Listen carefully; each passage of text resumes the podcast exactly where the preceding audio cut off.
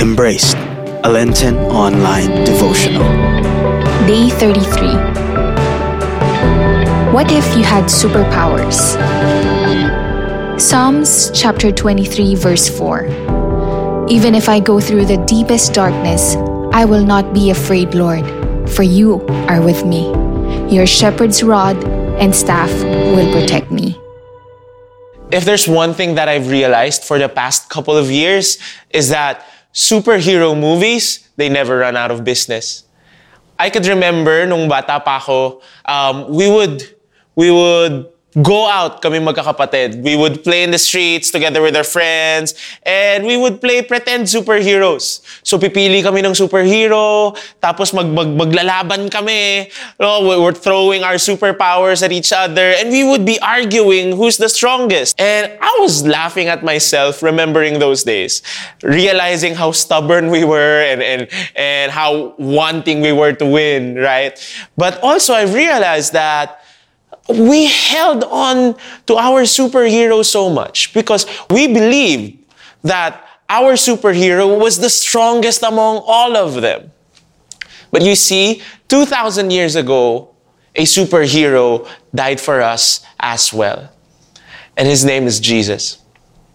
And that same power that allowed him to go through his suffering, that same power that allowed him to, to heal the sick and raise the dead up, that same power that raised him on the third day was made available for us as well.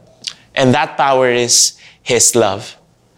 Just like Wolverine, just like Superman, just like the Incredibles, wherein they could defend themselves from harm, wherein they could um, they could battle villains and and cure themselves and heal themselves when they're hurt. This superpower it also allows us to heal our wounds. It also allows us to heal our relationships. It also gives us strength to face a brand new day. But you know what? This superpower has one big kryptonite. It has one fatal weakness, and that is permission. The biggest question is Are you allowing God to transform your life, to move in your life, to change you from the inside to the out?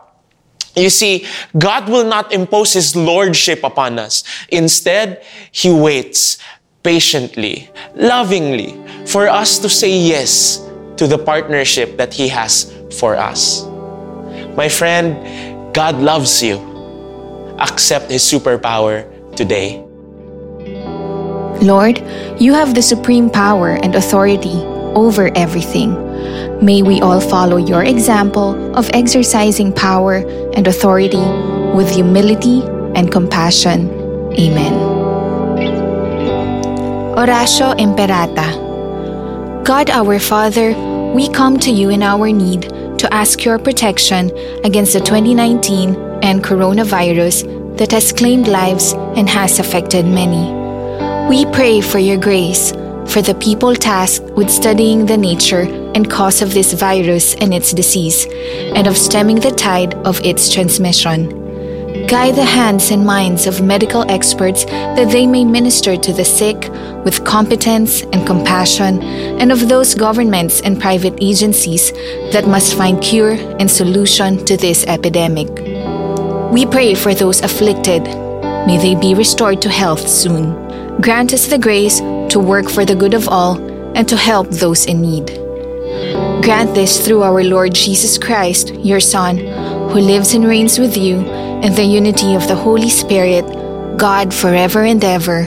Amen. Mary, help of all Christians, pray for us. Saint Raphael the Archangel, pray for us. Saint Roch, pray for us. Saint Lorenzo Ruiz, pray for us. Saint Pedro Calungsod, pray for us. For more resources on growth and inspiration, subscribe to youtube.com slash feasttv official.